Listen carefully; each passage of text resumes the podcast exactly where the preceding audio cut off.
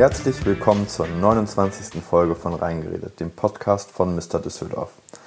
Der letzte Podcast für dieses Jahr ist vielleicht einer der spannendsten. Wir quatschen mit dem neuen Oberbürgermeister Dr. Stefan Keller. Wer mehr über die Umweltspur und einige brisante Details aus dem intimen Familienleben von Dr. Stefan Keller wissen möchte, sollte dabei bleiben. Viel Spaß beim Hören.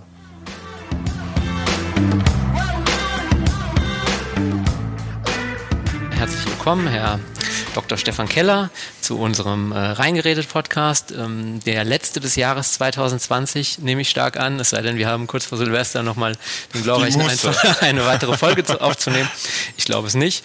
Ähm, am Mikrofon sind wie fast immer mein äh, lieber Kollege, der Robert. Halli, und hallo. Äh, die Paula ist nicht dabei. Unsere äh, reizende, reizende Kollegin. Kollegin. Paula ist heute leider nicht dabei, äh, hat es terminlich nicht geschafft und wir wollten hier auch ähm, nicht mit so wahnsinnig vielen Leuten das Rathaus stürmen in, in dieser doch etwas besonderen Situation. Mein Name ist Timo und ähm, wir freuen uns, ähm, dass wir hier sein dürfen im Rathaus, im Büro des Oberbürgermeisters und äh, sagen zunächst nochmal herzlichen Glückwunsch zu dieser neuen äh, Funktion. Sie haben jetzt ungefähr die ersten 50 Tage im Amt hinter sich. Genau, am Wochenende waren es genau 50 Tage, also knapp zwei Monate, acht Wochen, wie man das auch beschreiben will. Äh, es war ein turbulenter Start, aber es hat schon sehr, sehr viel Spaß gemacht. Sie haben ja auch dann äh, direkt zu Ihrem 50. Äh, Tag ähm, eine kleine Videobotschaft aufgenommen und die bei Facebook gestreamt, äh, wenn ich das richtig verfolgt habe. Das ist jetzt ungefähr äh, vier Tage her. Und ähm, ja, das, da haben Sie auch schon einige Themen angesprochen, die für Sie wichtig sind wir sind ja jetzt per se kein äh, Polit-Podcast, kein, kein News-Podcast, sondern wir beschäftigen uns ja sonst in erster Linie mit den schönen Dingen äh, des Lebens in Düsseldorf. Fressen uns äh, auf. Fressen uns auf. genau. Auch Politik Aus, kann auch sehr schön sein. Ganz genau, ja. Einkaufen, essen gehen, ausgehen, all die Dinge, die man momentan nicht so einfach machen kann. Ähm, da werden wir uns aber trotzdem gleich nochmal, äh, dem werden wir uns gleich nochmal widmen, diesen Themen. Ja, also äh, wo geht denn äh, ein Stefan Keller gerne hin? Und äh, was schauen Sie sich gerne an? Was unternehmen Sie gerne privat? Aber vielleicht fangen wir mal kurz mit, mit, ihrer, mit Ihrer Speech an zum Amtsantritt nach 50 Tagen.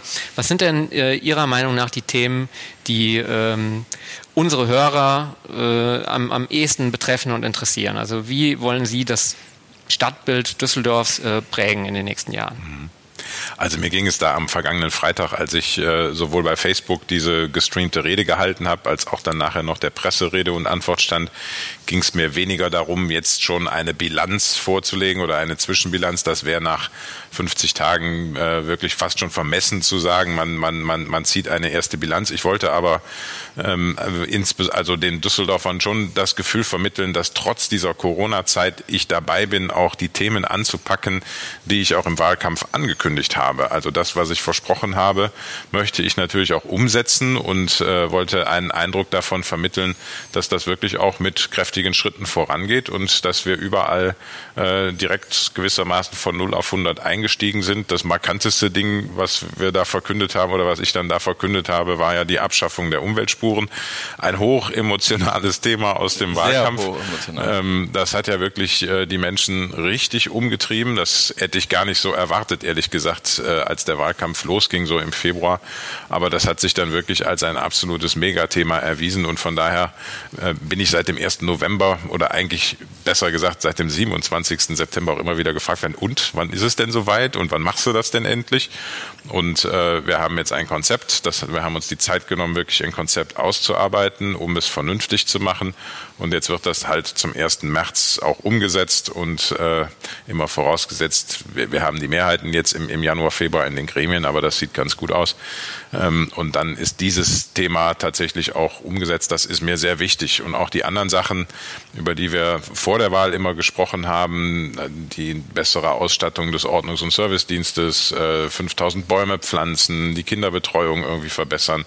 Ähm, überall haben wir schon angefangen äh, zu arbeiten, manches auch schon erreicht und das war mir wichtig, das mal rüberzubringen. Bleiben wir noch mal ganz kurz bei dem leidlichen Thema der Umweltspur. Also am 1. März ist sie dann tatsächlich weg. Ja, Sie haben ja auch in, ähm, ähm, in Ihrem Programm jetzt kürzlich geschildert, wie genau der Maßnahmenplan aussieht mit, mit diesen drei Stufen. Können Sie das nochmal ganz kurz zusammenfassen? Wieso kann man diese Umweltspur jetzt plötzlich einfach wieder abschaffen? Hat das keine Implikationen für ähm, das Dieselfahrverbot oder was auch immer? Und ähm, ja, was verbessert sich nach der Abschaffung? Also wenn man sie einfach aufheben würde und zu dem Status quo ähm, zurückkehren würde, der vor der Einführung der Umweltspuren galt, dann hätten wir vielleicht ein Problem äh, weil dann die Grenzwerte die, äh, für, für die Luftbelastung äh, wieder steigen würden oder nicht die Grenzwerte, sondern die Messwerte würden wieder steigen. Ähm, und das wollen wir natürlich verhindern. Deshalb galt es, ein intelligenteres äh, Ersatzinstrument zu finden. Und genau das habe ich im Wahlkampf auch immer gesagt. Wir wollen ein intelligenteres Instrument finden.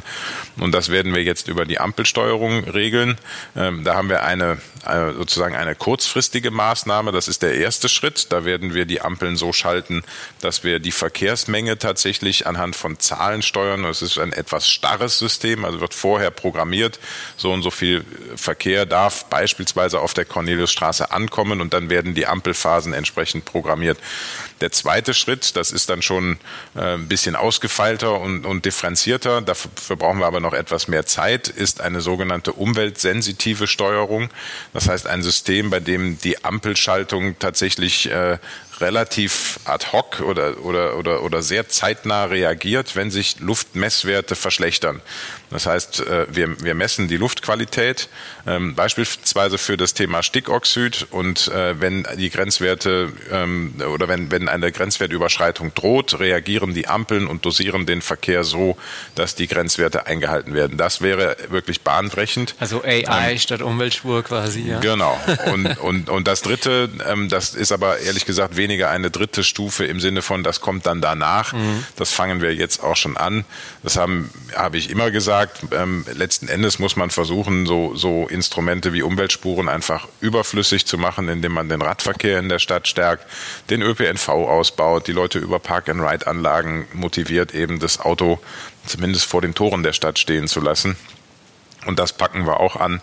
Wir haben gerade heute früh ähm, in der Verwaltungskonferenz den Projektstart für eine Park-and-Ride-Anlage am Froschenteich, äh, also im, im Düsseldorfer Norden gegeben. Und von daher ähm, da tut sich jetzt was. Auch für die Langfristperspektive ist das wichtig. Ja, ähm, das klingt schon mal gut. Jetzt kommen wir mal ähm, kurz zu einem, zu anderen Thema. Äh, Sie haben ja vorher auch lange Zeit in Köln gearbeitet. Ist es denn jetzt eher Kölsch oder alt? also ist ja, Wo wir schon beim Fahren sind. Mir, mir ja. ist ja, mir ist ja im Wahlkampf irgendwie sozusagen jeder Halbsatz auf die Füße gefallen, den ich mal positiv über Köln gesagt habe. Also es ist tatsächlich so, ich trinke äh, wirklich gerne Kölsch, aber hier in Düsseldorf gibt es, ist, ist wirklich alt angesagt und das auch gut so und äh, das schmeckt mir ganz wunderbar. Man kann ja zum Beispiel auch ins Eigelstein gehen im Hafen, da gibt es ja beides mittlerweile. Ja, ich weiß, das ist, äh, das unterscheidet übrigens Düsseldorf äh, von Köln. Köln. Also Sie, Sie können in Düsseldorf Kölsch trinken, genau. aber in ja. Köln können Sie kein Alt trinken. Also ich kenne das jedenfalls nicht.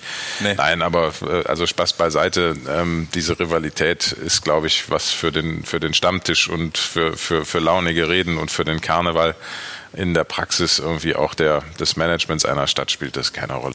Wo wir gerade über Bier reden, ähm, kommen wir natürlich ganz schnell zu dem Thema Gastronomie. Mhm.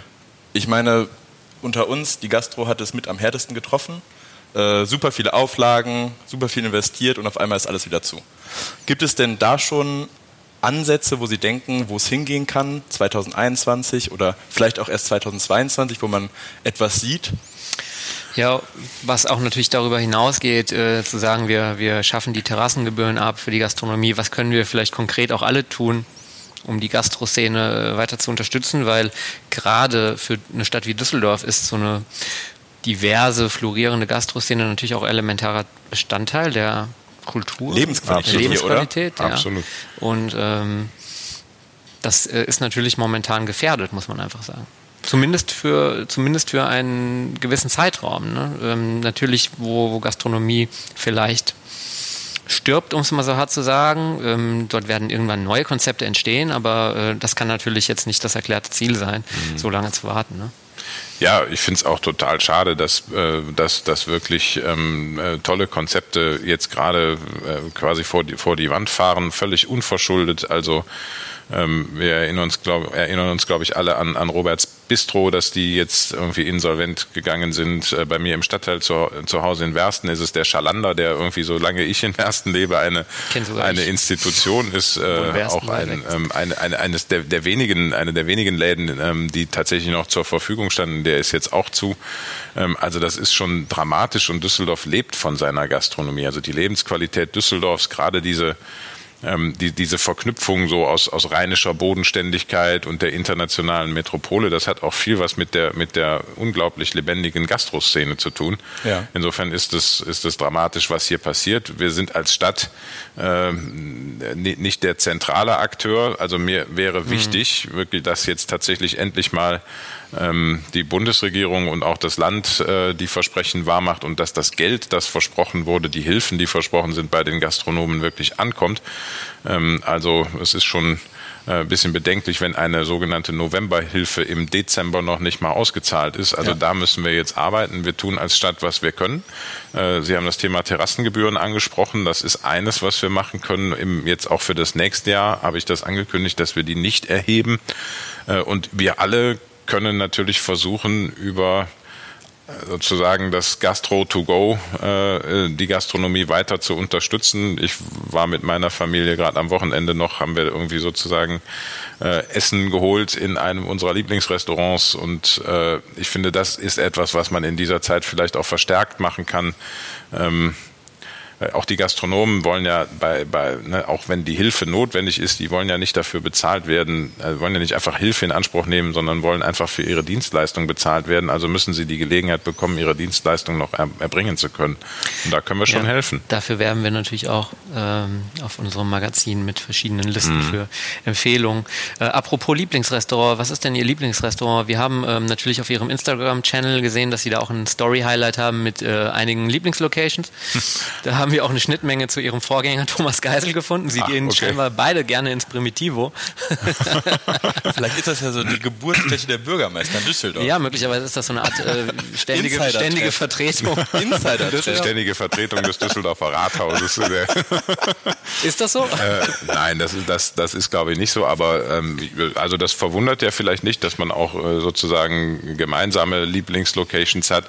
Ähm, also ich finde, Düsseldorf hat eine unglaubliche Vielzahl nicht nur an guten Italienern, sondern überhaupt an, an, an, an herausragender Gastronomie. Aber wie gesagt, die Italiener gefallen mir immer wieder besonders gut. Aber äh, wie gesagt, ein, ein Restaurant, das wir mit der Familie auch oft aussuchen, ist die Kurve.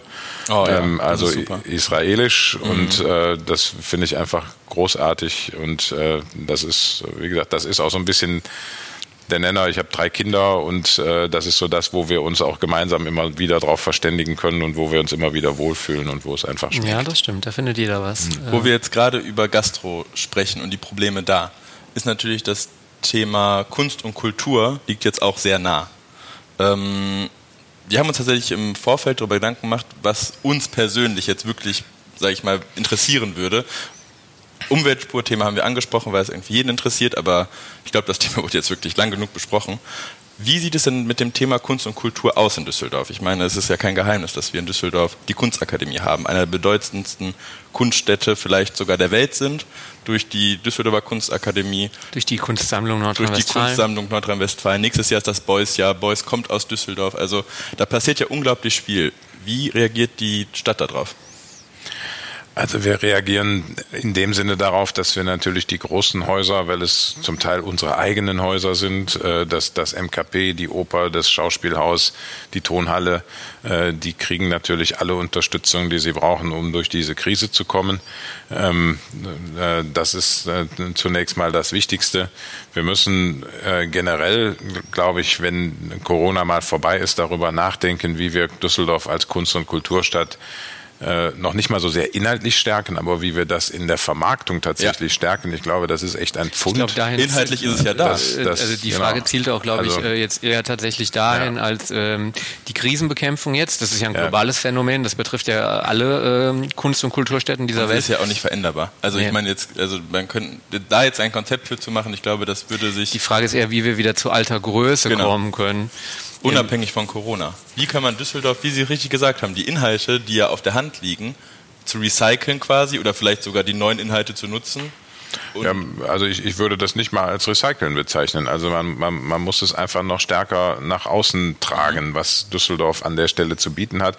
Die Kunstakademie ist ein, ist ein, ein, ein Beispiel dafür, äh, dass wir auch nach innen noch ein bisschen Arbeit zu machen haben, weil ich das Gefühl habe, dass die Kunstakademie draußen in der Welt fast bekannter ist als in Düsseldorf. Also viele Düsseldorferinnen ja. und Düsseldorfer wissen nicht, was wir hier für eine herausragende Institution haben. Mhm ähm, obwohl die Akademie vieles tut, um zugänglich zu sein, um sich auch einer Düsseldorfer Öffentlichkeit zu präsentieren. Aber generell, ähm, glaube ich, müssen wir einfach besseres Marketing machen an der Stelle. Ich habe mhm. das nie begriffen, warum wir hier in Rheinbahnhaltestellen beispielsweise Werbung für Ausstellungen in Berlin oder Hamburg oder München sehen, ja. äh, aber nicht umgekehrt. Ja. In Berlin finden Sie keine Werbung für Düsseldorf und das müssen wir, glaube ich, ändern ähm, weil wir da wirklich sehr stark haben, äh, sehr stark sind, viele Stärken haben. Das MKP, wir bemühen uns ja immer noch ähm, um das Fotoinstitut, das Deutsche Fotoinstitut, also die die weltweit herausragenden Fotokünstler leben und arbeiten in, in Düsseldorf.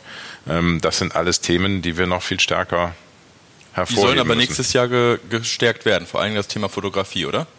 Ja, das Thema Fotografie ist ja eines, das wir gerade sehr intensiv diskutieren, mhm. auch mit, mit der Bundesregierung, also mit der Kulturstaatsministerin des Bundes. Ähm, da äh, ist die Standortentscheidung noch nicht gefallen. Also da kämpfen wir noch so ein bisschen, kommt dieses Institut nach Düsseldorf oder nach Essen, das ist der Konkurrent in dem Fall. Oder findet man vielleicht eine Aufgabenteilung, dass man einen Teil in Essen und einen Teil in Düsseldorf macht. Ähm, und wir als Düsseldorfer glauben halt, dass äh, mit, wie gesagt, wir haben die herausragenden Namen hier und äh, wie gesagt, viele der weltweit ähm, führenden Künstler in dem Bereich arbeiten in Düsseldorf. Und deshalb Gurski ist ja der weltweit führende, oder? Genau, also ja, ja, also, also Gurski ist zumindest einer derjenigen, äh, die Player. maßgeblich sind. Ne? Es gibt noch andere, Thomas Ruf und Co. Aber, aber die kommen ja auch alle aus Düsseldorf. Richtig, genau. Also das ja. ist ja um nur weitere Namen Ja, genau. Ja, ja, klar. Nur die kommen ja auch alle aus Düsseldorf. Ja, absolut. Es ist eigentlich absurd, oder? Ich finde es manchmal absurd. Wir haben ja so viele geniale Sachen. Das stimmt. Und ja. manchmal gehen wir ins Rennen mit Städten, wo man sich denkt, was haben die denn? Also ohne irgendwie jetzt zu lokalpatriotisch zu sein, aber man denkt sich, sag mal, was ist das denn für ein Vergleich? Das stimmt schon. Aber ja. gut, okay. Das stimmt schon. äh, Kommen wir noch mal ganz kurz äh, zurück zum Thema äh, Kulinarik. Ähm, soweit ich weiß, kommt Ihre Frau ja aus Indien. Richtig. Gibt ja. es jetzt an Weihnachten bei Ihnen dann eher äh, ein, Curry oder eher eine Bockwurst mit äh, Kartoffelsalat? Wie, ähm, wie, ist da die Kulinarik Timo ist eher Bockwurst-Fraktion. Ja, also wir, wir, wir, auch. Also, ähm, äh, also zumindest der Heiligabend ist doch immer sehr von, von Kartoffelsalat, Würstchen und Frikadellen geprägt.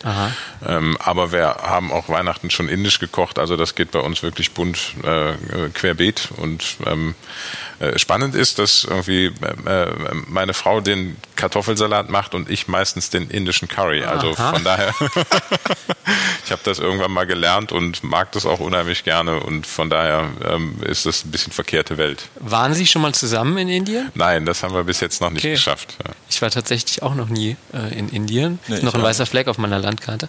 Aber ich äh, gehe auch sehr gerne indisch essen, beziehungsweise ich esse gerne indisch. In Düsseldorf ist die Auswahl an guten indischen Restaurants meines Erachtens noch ein bisschen ausbaufähig tatsächlich im Vergleich zu anderen Küchenrichtungen. Äh, haben Sie da vielleicht noch mal einen Insider-Tipp? Ach, für, also Inder gibt es, es gibt kleine Inder, äh, die wirklich gut sind. In der Himmelgeisterstraße gibt es einen, der ist ganz gut. Dann hier am Karlsplatz ähm, äh, ist, ist, ist der Major, das ist irgendwie, da sind wir immer schon mal wieder. Ähm, aber eigentlich kann man äh, fast alle Inder in der Stadt wirklich äh, gut besuchen. Kirtis im Hafen kann ich noch ganz gut empfehlen. Ja, genau, der, im, der, der, ist auch Oder in Ordnung. Also ja. ja. Kirtis dabei, genau. Mhm. Beide sehr gut. Ja, super. Ähm, haben wir gerade ein Handyklingel gehabt? Das müssen wir gleich auch noch rausschneiden. Das hast du ähm, ja schön gestoppt. Herr äh, Keller, Sie spielen Schlagzeug, ne? ist das richtig? äh, ja und nein. Also äh, ich, naja, Sie sind ich, ich habe, ich, ich äh, habe eine, gewesen. Ich habe eine, eine, Vergangenheit als als als Hobby-Schlagzeuger und äh, manche Dinge verlernt man halt auch einfach nicht. Im Moment, äh, also ich bin jetzt nicht mehr so richtig aktiv. Äh, das was im im Sommer im Wahlkampf, das war eine sehr spontane Aktion. Genauso Inaktiver wie, Schlagzeuger. Ja. Ja, aber was, was, was für eine Musikrichtung spielen Sie denn? Aber ich habe als Jugendlicher wirklich alles gemacht, so von der, von der Schülerband, wo wir halt irgendwie Rocksongs gecovert haben. Ähm, ich habe Jazzmusik gemacht im Studium irgendwie vier, fünf Jahre ähm, und äh, ich habe auch schon in einem Akkordeonorchester gespielt, ich habe schon in einer Big Band gespielt. Ähm, also ähm, das ging wirklich querbeet und hat immer großen Spaß gemacht. Im Moment fehlt einfach die Zeit, das ist das Problem. Ich hätte noch eine, eine Frage, die sich nochmal auf die, sage ich mal, die kurze Zeit, wo Sie jetzt wirklich Oberbürgermeister sind, äh, bezieht. Gab es eine Situation, wo Sie gerührt waren oder wo Sie dachten, das nenne ich Mitgefühl oder das nenne ich Initiative ergreifen in so einer schwierigen Zeit? Gab es da irgendwas, wo Sie gesagt haben, so müsste, müsste man öfters handeln? Ach, ich habe viele bewegende Momente jetzt schon, äh, jetzt schon mitgemacht. Ob das irgendwie äh, sozusagen die Prämierung von Martinslaternen wirklich in einer, äh, in, in einer ganz kleinen Kita hier in der Altstadt irgendwie gewesen ist oder äh, wie gesagt, die, das Erwachen des Hoppeditzes war irgendwie auch, das war eine eher freudige Veranstaltung, obwohl ja. es ja echt wirklich sehr, sehr merkwürdige Rahmenbedingungen waren. Also ja. es, es, es, es geht querbeet, das ist die ganze Vielfalt dieses Amtes, auch wenn es über die Veranstaltungen jetzt noch nicht so zum Tragen kommt, aber es ist wirklich das pralle Leben. Man erlebt äh, so einiges. Ich habe ähm, äh, wie gesagt, den, ähm, den Chanukka-Leuchter im Rathaus gehabt. Mhm. Das fand ich äh, sehr bewegend. Das gleiche dann nochmal auf dem, auf dem Grabeplatz. Mhm. Äh, in der vergangenen Woche haben wir äh, einen Kranz niedergelegt äh, hier an dem äh, Denkmal für die Deportation der Sinti und Roma aus Düsseldorf. Mhm. Ähm, also es, es ist ganz, ganz viel dabei und vieles rührt einen wirklich auch sehr an. Haben Sie etwas, was Sie schon für 2021, worauf Sie sich freuen, wo Sie sagen, das ist auf jeden Fall etwas, ähm, wofür es es wert ist, sag ich mal, auch diesen Stress vielleicht als Oberbürgermeister dann zu arbeiten, äh, mitzumachen? Also das ist es auf jeden Fall wert. Also ähm, selbst wenn es keine großen Veranstaltungen, große Events gibt, äh, aber ähm, ich glaube, wir haben die große Hoffnung, dass in 2021 wieder vieles geht. Ich freue mich einfach auf die Begegnungen mit den Menschen. Mhm. Ne, also dass man wieder ohne Plexiglasscheibe oder, ähm, oder außerhalb von Videokonferenzen tatsächlich äh, wieder zusammenkommen kann. Das wäre mein wichtigster Wunsch auch für, Eigenartig, für ne? 21. Hätte man sich 2019 nie gedacht, dass das ein Wunsch ist. Dass man sich sagt, ich würde einfach mal gerne normal wieder irgendwie mhm. miteinander sein können. Ja. Das stimmt wohl. Verrückte Zeiten. Ähm, Herr Dr. Keller, ähm, Sauberkeit ist für Sie ein wichtiges Thema. Ne? Also Sie waren ja auch ähm, Dezernent für Ordnung unter anderem. Ne? Mhm. Ähm, und man merkt jetzt auch schon, dass die Avista stärker unterwegs ist in der Innenstadt. Warum ist das ein wichtiges Thema für Sie und wie genau ähm, werden Sie das noch weiter vorantreiben?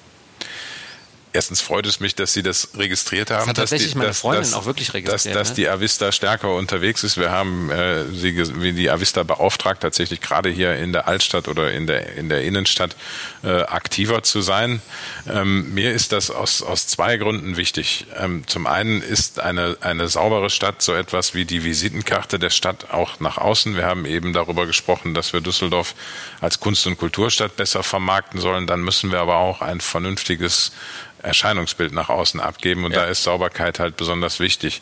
Der zweite Grund ist, ist die dass Basis für alles. Ne? Das ist ja, es ist ein bisschen die Basis für alles. Also vermarkten kann ich ja nur ein gutes Produkt und das muss auch ein bisschen glänzen. In einer also ne, das muss, muss, muss auch kochen, glänzen. Ne?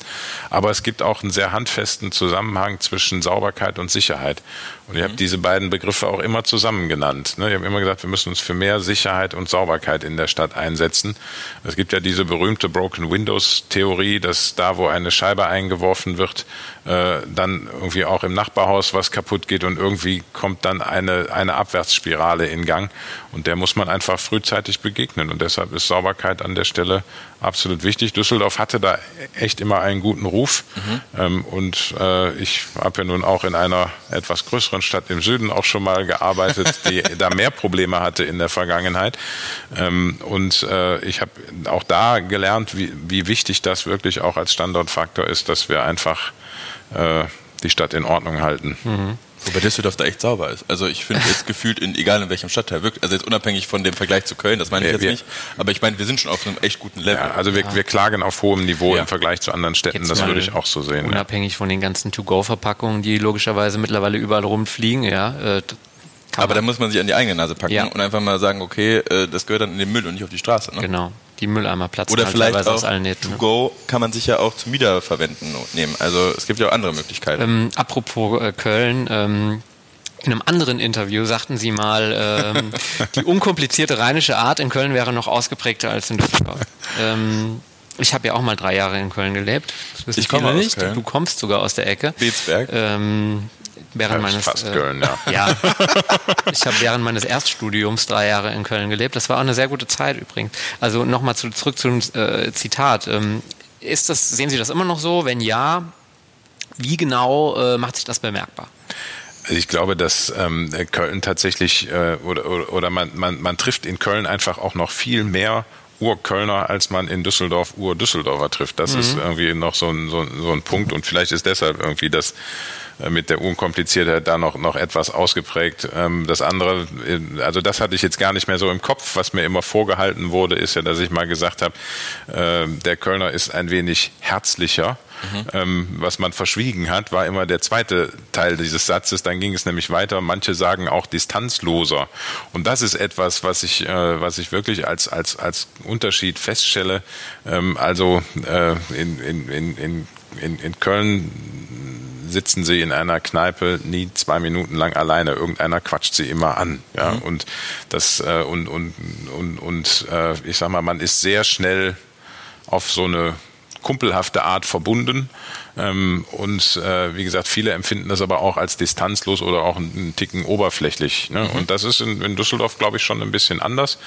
Ähm, wie gesagt, das, das hat überhaupt nichts mit positiv oder negativ zu tun. Das ist einfach ein bisschen anders.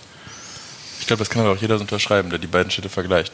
Das eine ist vielleicht etwas einfacher reinzukommen und oberflächlich, das andere dauert etwas länger, aber ist vielleicht manchmal ein bisschen tiefgründiger. Ja, Ja, bist du, das ist wieder positiv. Ich meine, es ja gibt auch Leute, am Ende sagen, verbindlicher. Ne? Ja, genau. Also aber das, es gibt Leute, die sagen, ich komme hier gar nicht rein. Die Leute, Mhm. die sind so distanziert, ich finde hier keinen Anschluss. Gibt's ja auch in Düsseldorf. Kenne ich sogar Ah, einige da- Beispiele. Doch, das ist wirklich. aber doch eher selten, oder? Aber in Köln, sage ich mal, ist das schon einfacher. Wie Sie sagen, man setzt sich auf eine Parkbank, hat drei neue Freunde. Ich weiß nicht. Oder zumindest drei, man, man kennt dann drei Menschen, Ja, die, von genau. einem, die, die behaupten, sie wären Ja, ihre Freunde. genau. Ja. Das Interessante war ja, als ich äh, drei Jahre in, in Köln studiert habe und ich kam ja vorher nicht aus Düsseldorf, ne, ich bin ja quasi komplett ähm, von einer ganz anderen Ecke nach Köln gezogen, habe dann dort aber in erster Linie Düsseldorfer kennengelernt in meinem Studium und Das- ja. so ähm, habe ich dann ja auch schon 2004 die, diesen starken Bezug zu Düsseldorf bekommen und bin dann ja auch äh, letztendlich hier gelandet. Also äh, das ist schon lustig teilweise, wie sich das so ergibt. Aber mein persönliches Gefühl war, dass dass Köln für einen gewissen Lebensabschnitt eine tolle Stadt ist. Zum Beispiel als, als junger Student, als äh, Bachelorstudent hat man dann eine tolle Zeit. Um, während Düsseldorf jetzt für den aktuellen Lebensabschnitt, zumindest für mich, eine Über perfekte 50? Stadt ist. Über 50, knapp über 50. Äh, lebt er sich doch hier ganz gut, oder? Ja, absolut. Ja, aber das, das, das, das sehe ich wirklich ganz genauso. Deshalb ist auch, ähm, also ich bin ja gebürtig aus Aachen, also von daher weder Köln noch Düsseldorf, aber ich würde Düsseldorf immer als meine Heimat bezeichnen, weil ähm, das, das ist einfach eine Stadt, in der man wirklich dauerhaft auch heimisch werden kann. Ähm, auch wenn man von anderswo herkommt und äh, klar, viele empfinden Köln so ein bisschen als eine Lebensabschnitts Heimat. Lebensabschnittsgefährte. Sind, sind Sie denn, was äh, Düsseldorf angeht, eher so der Typ äh, Königsallee oder eher so der Typ ähm, Loretto-Straße. oder Ackerstraße oder äh, Ratinger Straße? Eher der Öko oder eher der Schickimicki-Boy? Nein, Also, also, weder noch. Also, ich, also ähm, als, Öko kann man mich wirklich überhaupt nicht bezeichnen, auch wenn ich gerne Fahrrad fahre. Ähm, aber ich bin auch kein Schickimicki-Mensch. Äh, ich finde allerdings, dass äh, beides auch zu Düsseldorf dazugehört. Also wir, wir brauchen die Königsallee. Wir haben ja auch im Wahlkampf über die Königsallee gestritten, wie man die ausgestalten soll. Ich finde es großartig, dass Düsseldorf auch eine solche Edelmeile hat. Das ist auch ein Markenzeichen, äh, das wir nach außen tragen müssen. Aber Düsseldorf hat eben auch äh, die ganze Vielfalt, ob das die Loretto-Straße ist, die Ackerstraße äh, oder auch Wersten. Also ich, ich bin wirklich mit Leib und Seele auch Werstener. Wir fühlen uns da einfach wahnsinnig wohl, weil es ein unglaublich familienfreundlicher Stadtteil ist. Äh, und auch so ein bisschen das äh, für mich auch ein bisschen Düsseldorf ausmacht. Es ist einerseits sehr nah an, an der Innenstadt, also durchaus urban und trotzdem sofort im Grünen und mit ja. der Nähe zum Rhein äh, wirklich von unglaublich hoher Lebensqualität. Und das ist viel von dem, was Düsseldorf ausmacht. Sehr gut. Ähm, Nochmal eine, eine, eine persönliche Frage. Ähm, Ihre Frau ist ja Medizinerin. Sie sind Jurist. Was ist das für eine Mischung? Gibt es da ab und zu mal äh, Diskussionen? Diskussionen? Ich meine, Juristen sind ja die, die Recht haben wollen und Mediziner wissen alles. Also eigentlich ist das ja schon eine Mischung, die... Eine explosive Mischung. Genau, eine explosive Mischung, oder?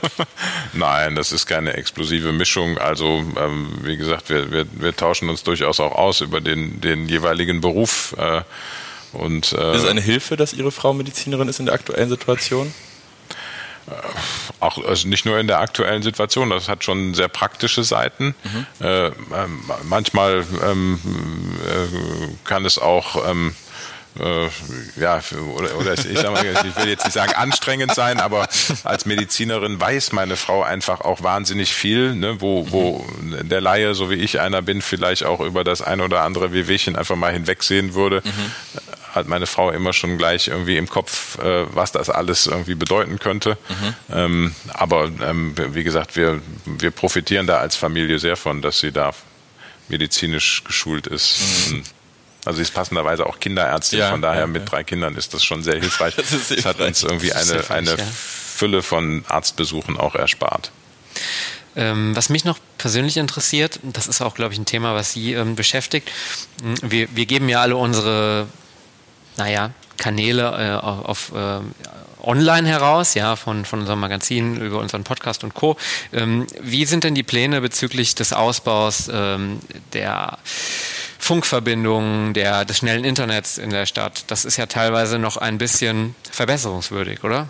Ja, das ist absolut verbesserungswürdig. Also ich habe äh, in den letzten Monaten irgendwie Unternehmer getroffen aus, aus etwas peripheren Stadtteilen irgendwie, die äh, von, von sehr langsamen äh, Internetverbindungen gesprochen haben und sich auch massiv beklagt haben, mhm. dass wir hier schneller vorankommen müssen.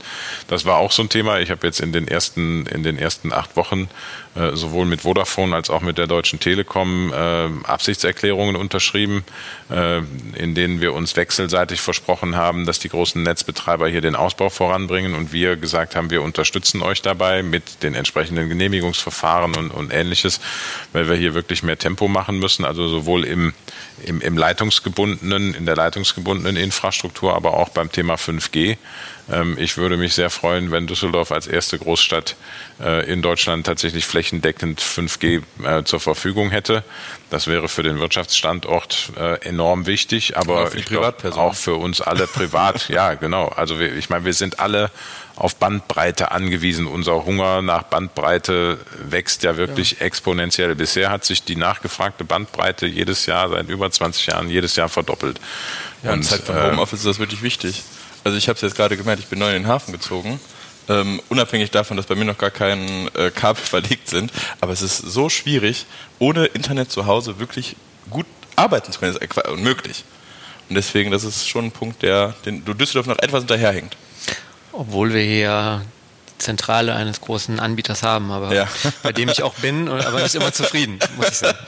Ja, ja. wobei die Abdeckung da schon, also der, die Mobilfunkabdeckung ist schon ganz gut. Äh, wie gesagt, äh, 5G wollen wir die Nase vorn haben und was, was äh, Glasfaser angeht, müssen wir noch deutlich nachlegen. Mhm. Da sind uns andere Städte leider weit voraus.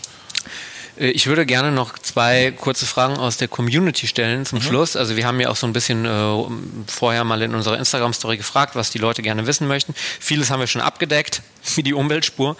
ähm, warum passen Betriebe wie der Stadtstrand nicht ins Bild von Düsseldorf, möchte ein Fan, Follower wissen? Das ist die Frage, ob Betriebe wie der Stadtstrand nicht nach Düsseldorf passen. Also es gibt äh, eine Vielzahl von Menschen, die genau das bejahen würden, dass sowas auch nach Düsseldorf gehört. Ähm, ich persönlich muss sagen, äh, der Stadtstrand an sich äh, hat im, im, äh, im letzten Sommer eigentlich gut funktioniert. Es gab eine ganze Menge von Begleiterscheinungen. Also er hat ein, ein Publikum angezogen, was dann außerhalb des Stadtstrandes irgendwie für Probleme gesorgt hat, am, am, am Mannesmann-Ufer beispielsweise oder in der Karlstadt. Und ich persönlich muss sagen, diese, die Infrastruktur, die da in Form von Containern bereitgestellt worden ist, die finde ich äh, grottenhässlich. Ich finde, das gehört da eigentlich nicht hin. Äh, das heißt aber nicht, dass wir nicht ein vernünftiges Angebot machen. Also sowohl der Stadtstrand da in der Nähe des Apollos als auch der Beachclub mhm. dann im, äh, an der Theodor-Heuss-Brücke. Ähm, das, das waren durchaus Angebote, die ja, auf sehr viel Zustimmung gestoßen sind auf sehr viel Zustimmung, aber auch auf teilweise Kritik, eine Menge. Sehr sogar. viel Missgunst, was ich aber nicht ja, verstehen äh, konnte. Also bin ich ganz im Nachhinein konnte ich verstehen wegen den Punkten, die Sie erläutert haben. Ich finde das mit der Optik, ich finde dadurch, dass es so kurzfristig umgesetzt wurde, ich fand es einfach schön, dass etwas mal kurzfristig und doch ganz gut umgesetzt wurde. Ich meine, wir waren ja auch ein paar Mal da. Ich glaube, was, was, also das, das Problem äh, oder der, der, der Stadtstrand an sich wäre gar nicht so sehr das Problem gewesen, aber im letzten Sommer haben sich halt äh, am Rheinufer äh, oder sind die Probleme wirklich kulminiert. Wir hatten, wir hatten diese Raser- und Poser-Szene auch da am, am Mannesmann-Ufer, die mhm. über den Horionplatz da ja. reingefahren sind. Äh, wir hatten bis tief in die Nacht dann wirklich Lärmbelästigungen. Ähm, und wie gesagt, der Stadtstrand an sich und das, was da auf dem Gelände passiert ist, war alles irgendwie vorbildlich. Ähm, aber das Ganze drum und dran ähm, hat den Anwohnern wirklich sehr schwer zu schaffen gemacht. Und das kann auch so eigentlich nicht bleiben. Nee, also kann man das in den Griff bekommen? Äh, also zum einen, wie kann man das in den Griff bekommen? Ich glaube, nur durch irgendwie die, die Schließung der Stadtstrände ist das vielleicht nicht getan. Und äh, zweite Frage, was gibt es denn für eine Möglichkeit, äh, wirklich mal innovative, spannende Konzepte in so eine Richtung zu etablieren. Vielleicht kann man sich da auch mal an ähm, Metropolen wie Berlin oder sowas messen, die mit so einem Badeboot oder, oder ähnlichen Dingen ganz tolle Konzepte umsetzen. Und warum ähm, haben wir sowas eigentlich nicht? Ich glaube, so ein Badeboot hat der Stadtrat sogar mal beschlossen hier vor, vor, vor zwei oder drei Jahren, dass das, dass das kommen soll. Ich, ehrlich gesagt habe ich mich da jetzt noch nicht drum gekümmert, was daraus geworden ist.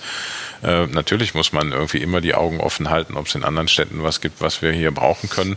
Ähm, und da die, die Stadtstrände, also wie gesagt, der Beachclub und der, der Stadtstrand, das, das äh, sind ja mal zwei Versuche und ich finde, man muss da durchaus auch mal was ausprobieren und wenn man ja. feststellt, das klappt nicht, dann kann man es auch wieder einstellen. Ja. Ähm, oder also verbessern. Da, da so, oder verbessern, genau. Also wie gesagt, mir wäre schon, äh, äh, ich, ich wäre schon zufrieden, wenn wir sagen, wir, wir, wir versuchen die Begleiterscheinungen da in den Griff zu kriegen. Mhm. Ähm, und wie gesagt, äh, man kann diese, diese, diese Poser-Szene zum Beispiel, die kann man durch bauliche Absperrungen oder auch durch Kontrollen irgendwie besser in den Griff Bußgelder. kriegen.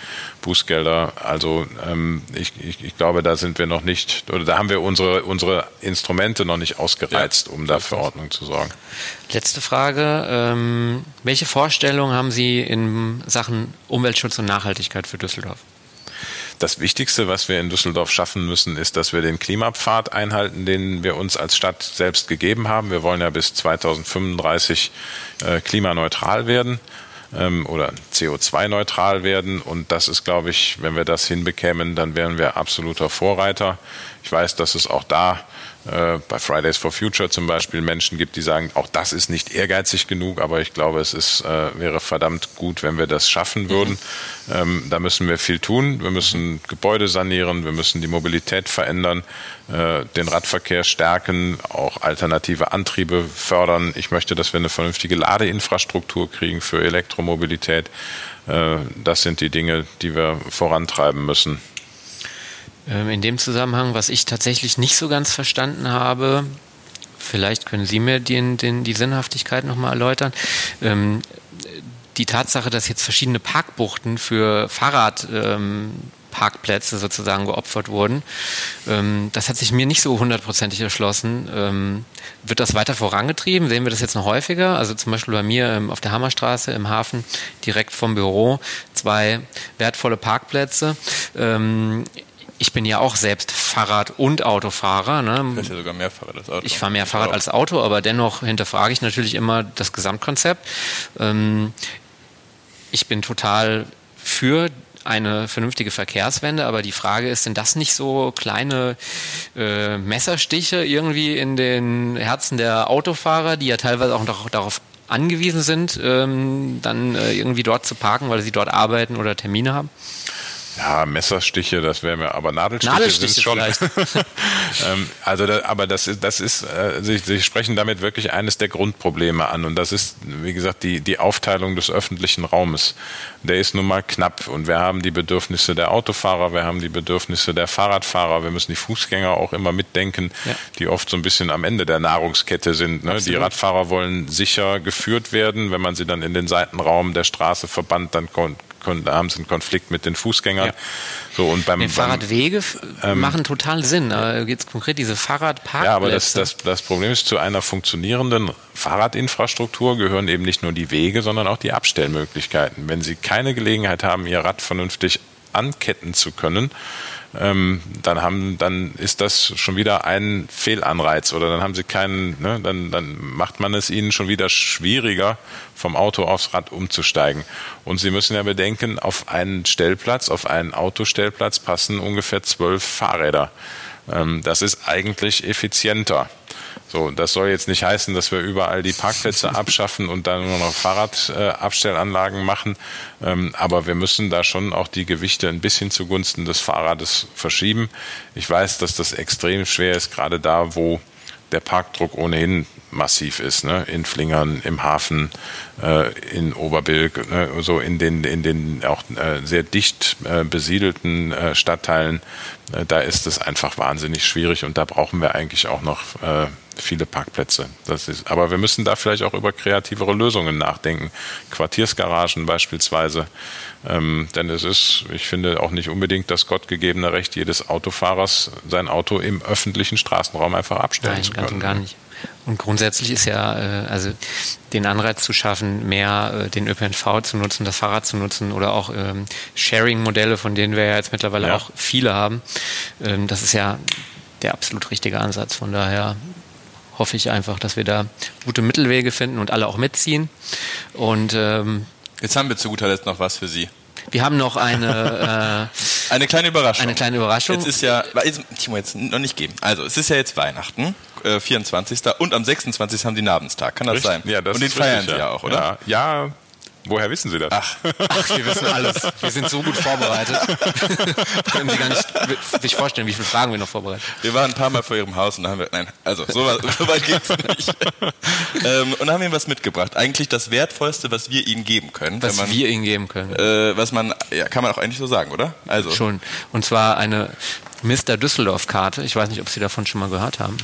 Ähm, das ist jetzt noch ein äh, Rohling. Wir werden noch ähm, ein äh, für Sie graviertes Exemplar dann auch ähm, zur Verfügung stellen.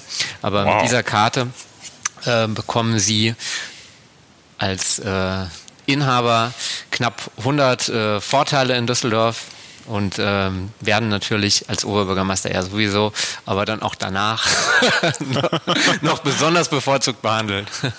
Ja, wunderbar. Ganz herzlichen Dank. Ich freue Sehr mich gerne. sehr. Und äh, vielen Dank für Ihre Zeit. Ähm, wir wünschen Ihnen ähm, viel Erfolg mit all den äh, Themen, die Sie zu beackern haben in den kommenden Monaten und ähm, Viel Kraft. wünschen Ihnen viel Kraft dafür. Wirklich. Wir wünschen Ihnen äh, aber auch ja, viel Gesundheit und eine schöne Weihnachtszeit mit Ihrer Familie und einen guten Start ins neue Jahr. und einen schönen Namenstag. Ja, danke. Gleichfalls auch ich wünsche Ihnen alles Gute für die Feiertage. Kommen Sie gut ins neue Jahr. Bleiben Sie gesund und alle, die die zuhören, wirklich alles Gute für die bevorstehende Zeit. Dankeschön, Danke Herr Dr. Ihnen. Keller. Tschüssi.